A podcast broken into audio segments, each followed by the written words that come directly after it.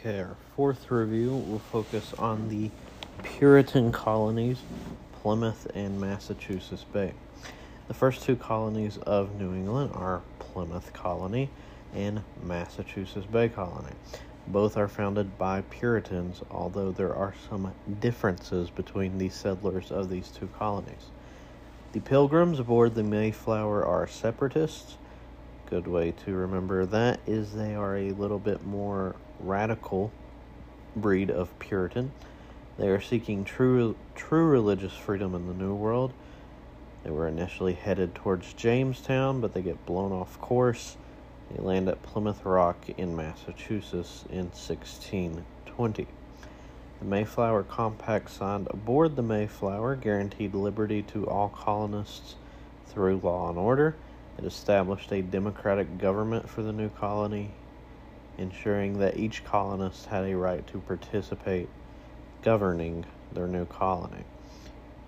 Ten years later, another group of Puritans established the more successful colony of Massachusetts Bay.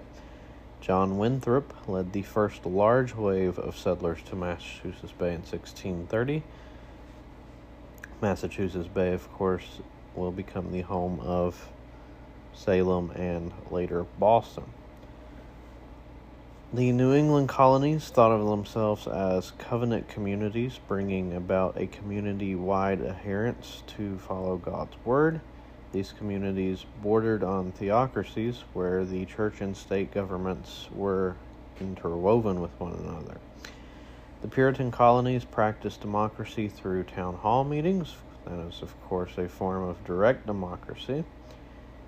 The Pilgrims of Plymouth are the settlers we associate most with the first Thanksgiving, but after initially experiencing good relationships with the natives, the Puritan colonies experienced tensions with the Indians, leading to the Pequot War in 1639 and 1640, and later in the 1670s, King Philip's War, waged by the Indian Metacomet. Slavery did exist in the Puritan colonies, although on a far smaller scale than Jamestown. Some Indians captured in the Pequot War would go on to become slaves to the Puritans.